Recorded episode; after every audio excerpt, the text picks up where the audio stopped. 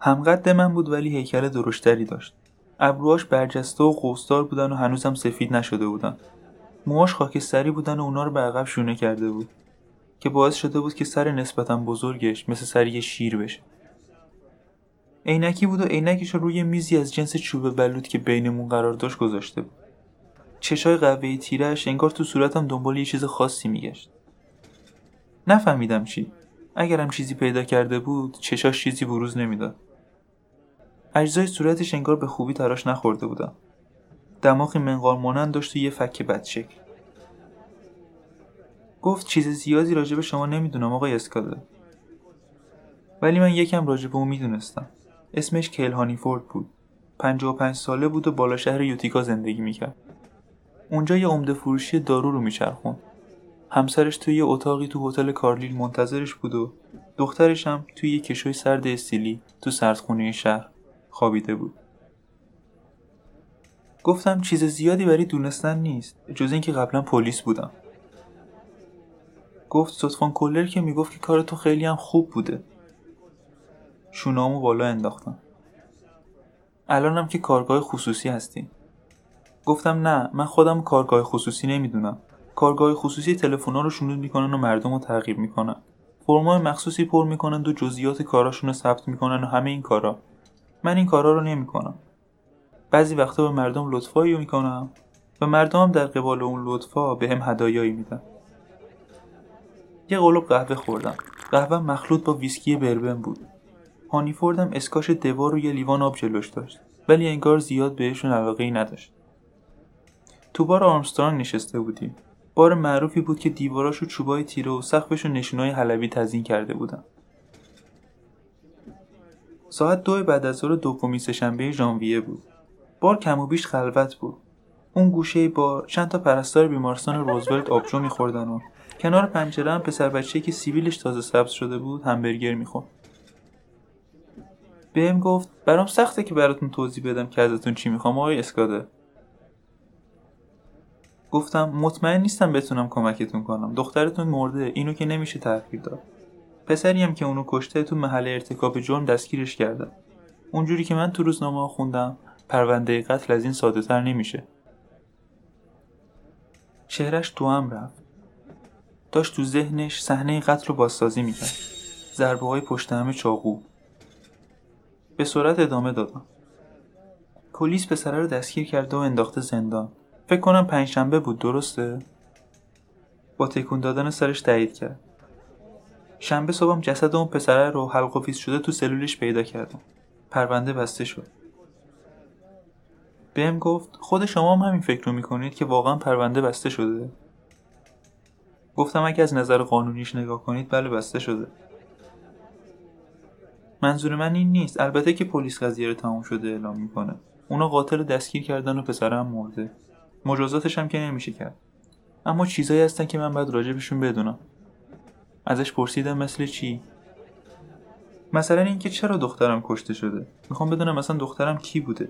سه سال گذشته اصلا تماسی با وندی نداشتم. خدای اصلا نمی‌دونستم تو نیویورک زندگی می‌کنم. اونا میگن شغلی نداشته منبع درآمدی ثابتی نداشته. تا دم در ساختمونی که توش زندگی می‌کرد رفتم ولی نتونستم برم بالا و آپارتمانشو ببینم. اجارهش 400 دلار تو ماه شما از این حرفا چه برداشتی می‌کنید گفتم که به نظر میاد که مرد دیگه ای اجارهشو پرداخت می‌کرده. تو این آپارتمان با اون پسر واندرپوئل هم خونه بوده. همون پسر که کشتتش. پسر برای وارد کننده لوازم آنتیک کار می‌کرده.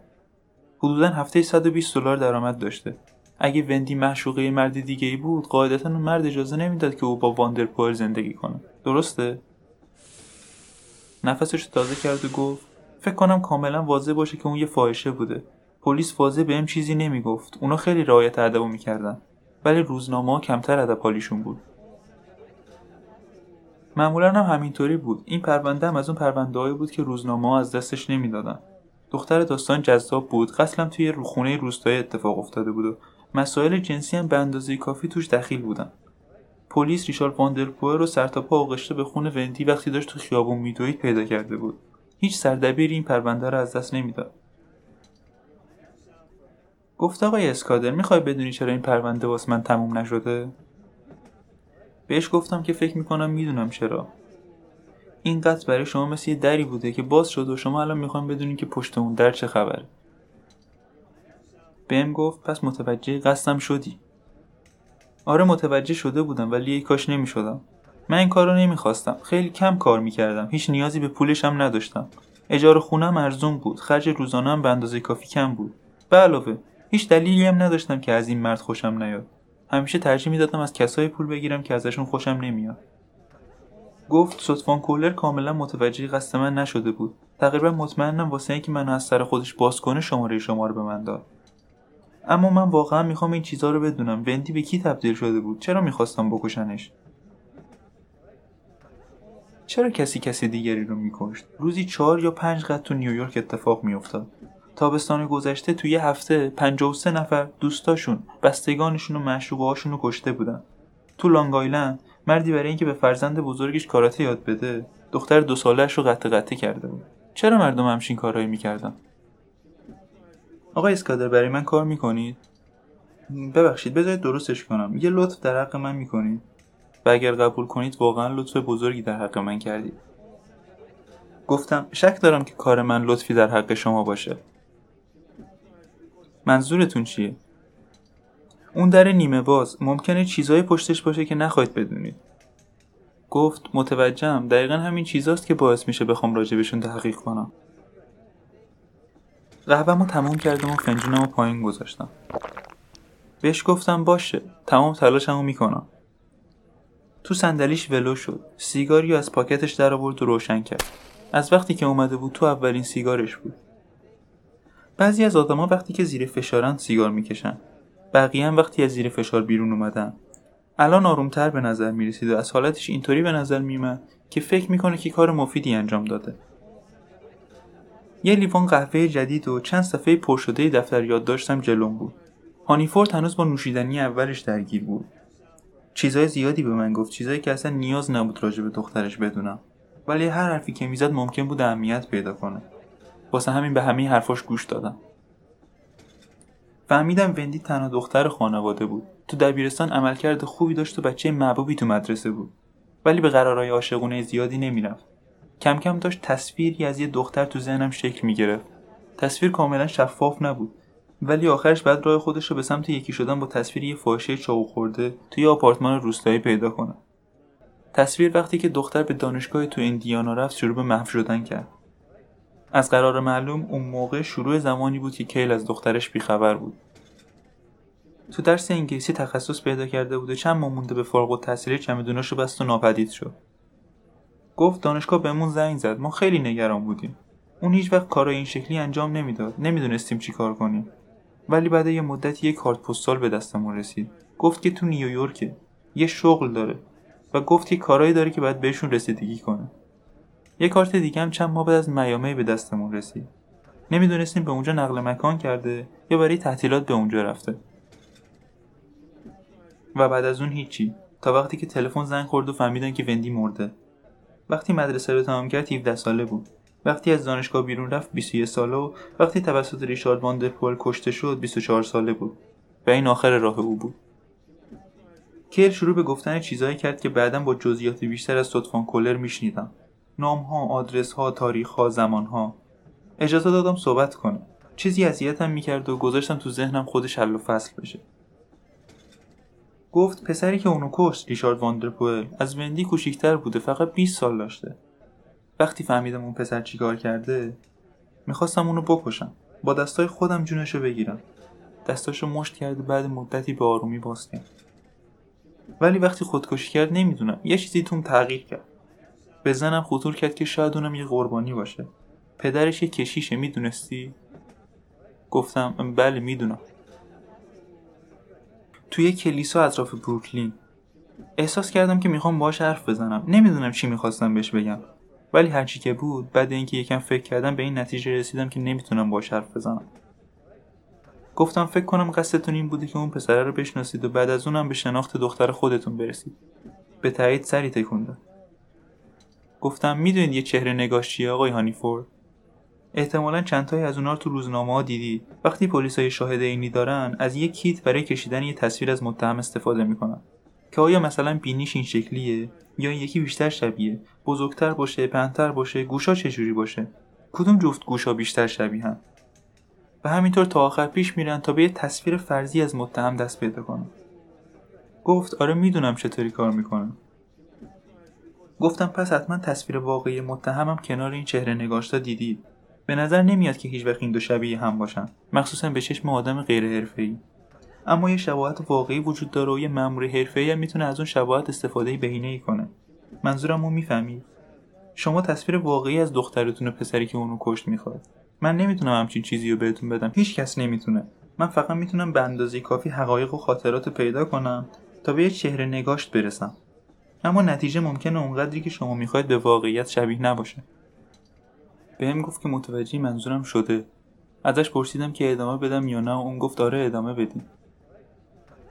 گفتم من احتمالا از بقیه کارگاه گرونترم. اونا ساعتی کار می‌کنن. برای مخارج اضافه هم پول می‌گیرن. من ولی مقدار مشخصی پول می‌گیرم و مخارج خودم از اون پولا میدم. از ثبت کردن کارام خوشم نمیاد. از گزارش دادنم خوشم نمیاد. وقتی هم چیزی برای گفتن نداشته باشم فقط برای جلب رضایتتون بهتون زنگ نمی‌زنم. ازم پرسید چقدر پول نیاز دارم. هیچ وقت نمی‌دونم چطوری قیمت بذارم. شما چطوری رو زمانتون قیمت می‌ذارید؟ گفتم در حال حاضر دو هزار دلار می‌خوام. نمی‌دونم این پول چقدر دووم میاره یا شما تا چه حد دوست دارید توی این اتاق تاریک پشت در سرک بکشید. ممکنه یه جایی توی این مسیر پول بیشتری ازتون بخوام یا بعد از اینکه کارمون تموم شد باقیشو ازتون بگیرم. و البته شما همیشه این امکان رو دارید که دیگه به من پولی پرداخت نکنید و کارمون تموم بشه. بهم لبخندی زد و گفت خواستای غیر معمولی دارید. گفتم فکر کنم که همینطوره. ادامه داد من تا به حال کارگاه خصوصی استخدام نکردم. نمی‌دونم روال کار چجوریه.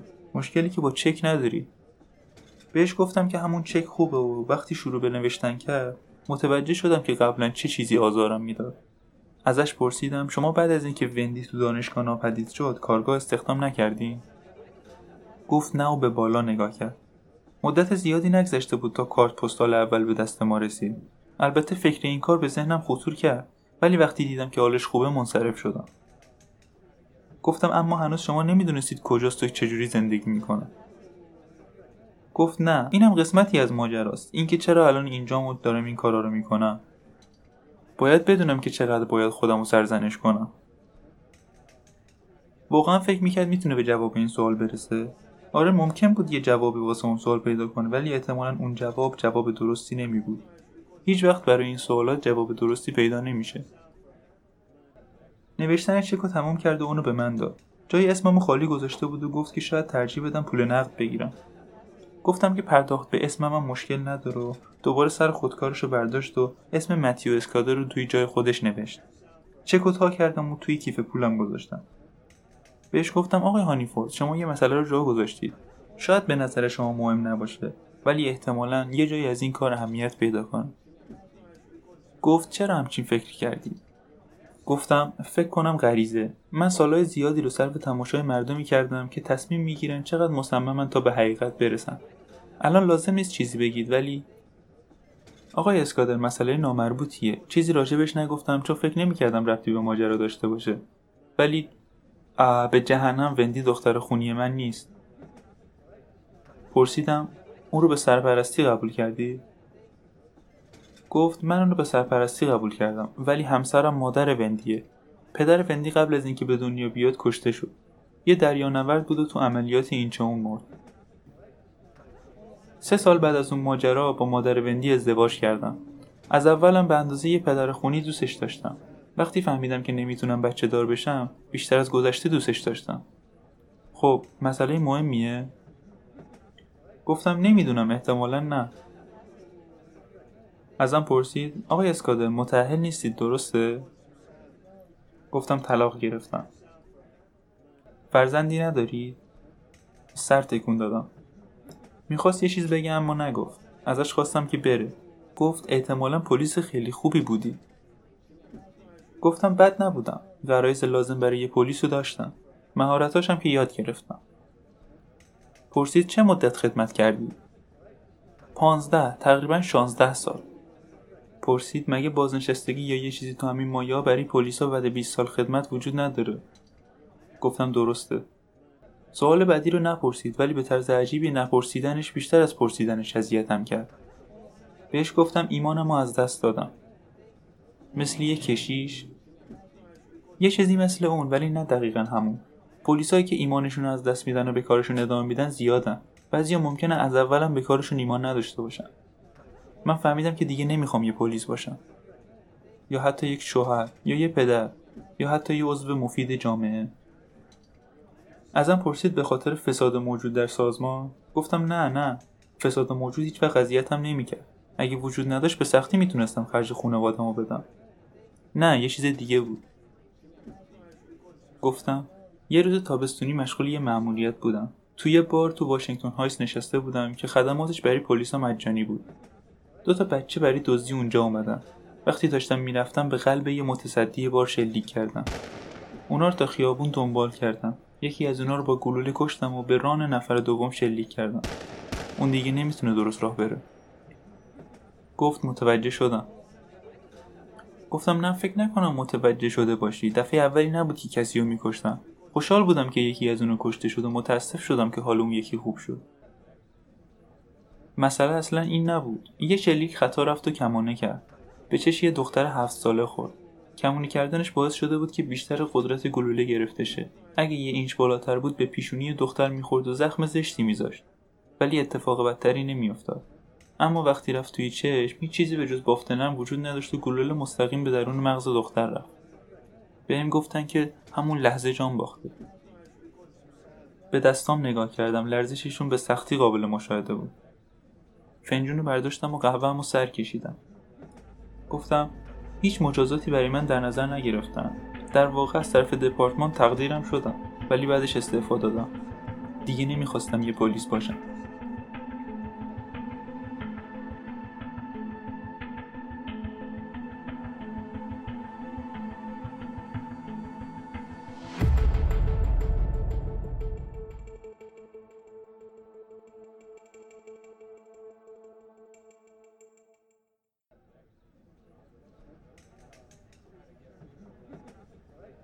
بعد از اینکه رفت چند دقیقه اونجا نشستم.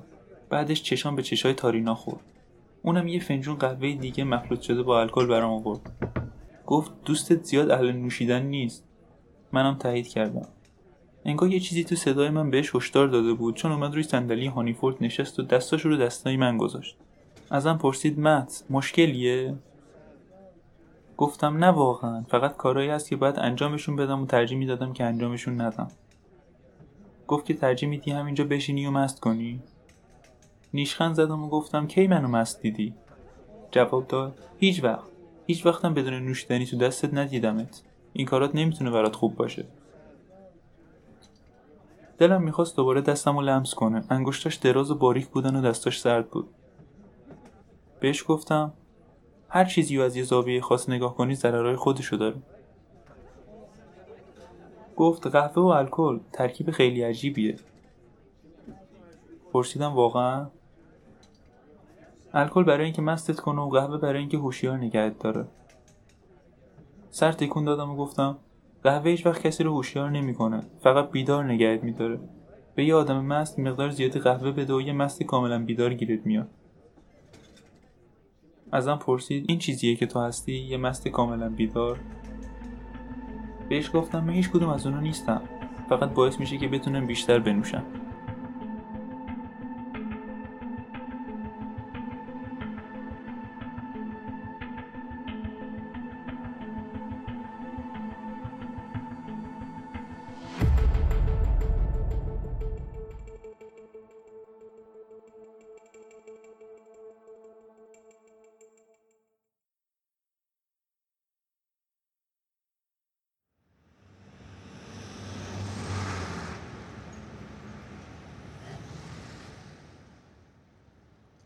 کمی بعد از ساعت چهار به بانک رسیدم. 500 دلار به حسابم ریختم و بقیه پول هانیفورد رو نقدی گرفتم. از خیابان 57 به سمت خیابان نهم قدم زدم. بعدش به سمت بالا شهر رفتم و از بار آرمسترانگ و بیمارستان گذشتم و به کلیسای سن پال رسیدم. جمعیت تو هم میلولیدم. بیرون منتظر موندم تا چند نفر از داخل کلیسا به بیرون بیان. بیشترشون هم زنای میان سال بودن. بعدش به درون کلیسا رفتم و چهار اسکناس 50 دلاری به صندوق مخصوص فقرا انداختم. اشریه دادم نمی‌دونم چرا. اینم برام مثل بازدید از کلیسا تبدیل به یه عادت شده بود. اشریه یا دهم بخشی از دهم چیزیه که به عنوان کمک یا وظیفه به یه سازمان مذهبی یا مالیات اجباری به دولت پرداخت میشه.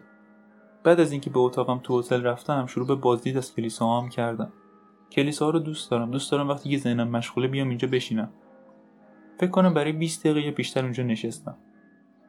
2000 دلار از کیل هانیفورد به من رسیده بود و 200 دلار هم از من به صندوق فقرای سنت پال. نمی‌دونم با اون پول چیکار می‌کنن. احتمالا برای فقرا غذا و لباس تهیه کنن. شاید هم برای روحانیون لباسای مخصوصی بگیرن. نمی‌دونم. واقعا برام مهم نیست که با اون پول چیکار می‌کنن. پول من بیشتر از هر کسی دیگه به کاتولیکا می‌رسید. نه به خاطر اینکه طرفدارشونم. فقط به خاطر اینکه ساعتهای بیشتری بازن بیشتر پروتستانا در طول هفته تعطیلن. اگرچه یکی از نکات مثبتی که کاتولیکا دارن اینه که می‌تونی توی کلیسا شم روشن کنی تو راه برگشت سه شم روشن کردم. یکی برای وندی هانیفورد که هیچ وقت 25 ساله نمیشه. یکی برای ریشارد واندرپوئل که هیچ وقت 21 ساله نمیشه. و البته یکی هم برای استرلیتا ریورا که هیچ وقت 8 ساله نمیشه.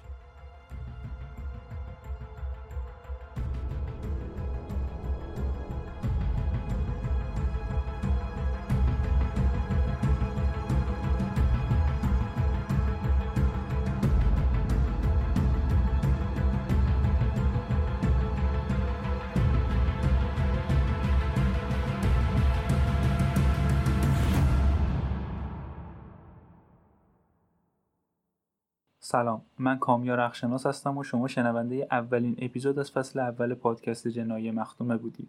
اپیزود اول این پادکست تو تاریخ 19 اردیبهشت ماه سال 1399 منتشر شد و من در هر اپیزود این پادکست یک قسمت از های جنایی کارگاه متیو اسکادر رو براتون روایت می‌کنم. این سری ها شامل 17 کتاب هستن و من تو هر اپیزود یک فصل از این کتابا رو براتون می‌خونم. امیدوارم از تلاشی که برای جذابتر کردن این رمان براتون انجام دادیم لذت برده باشید و ما رو توی اپیزودهای بعدی هم همراهی کنید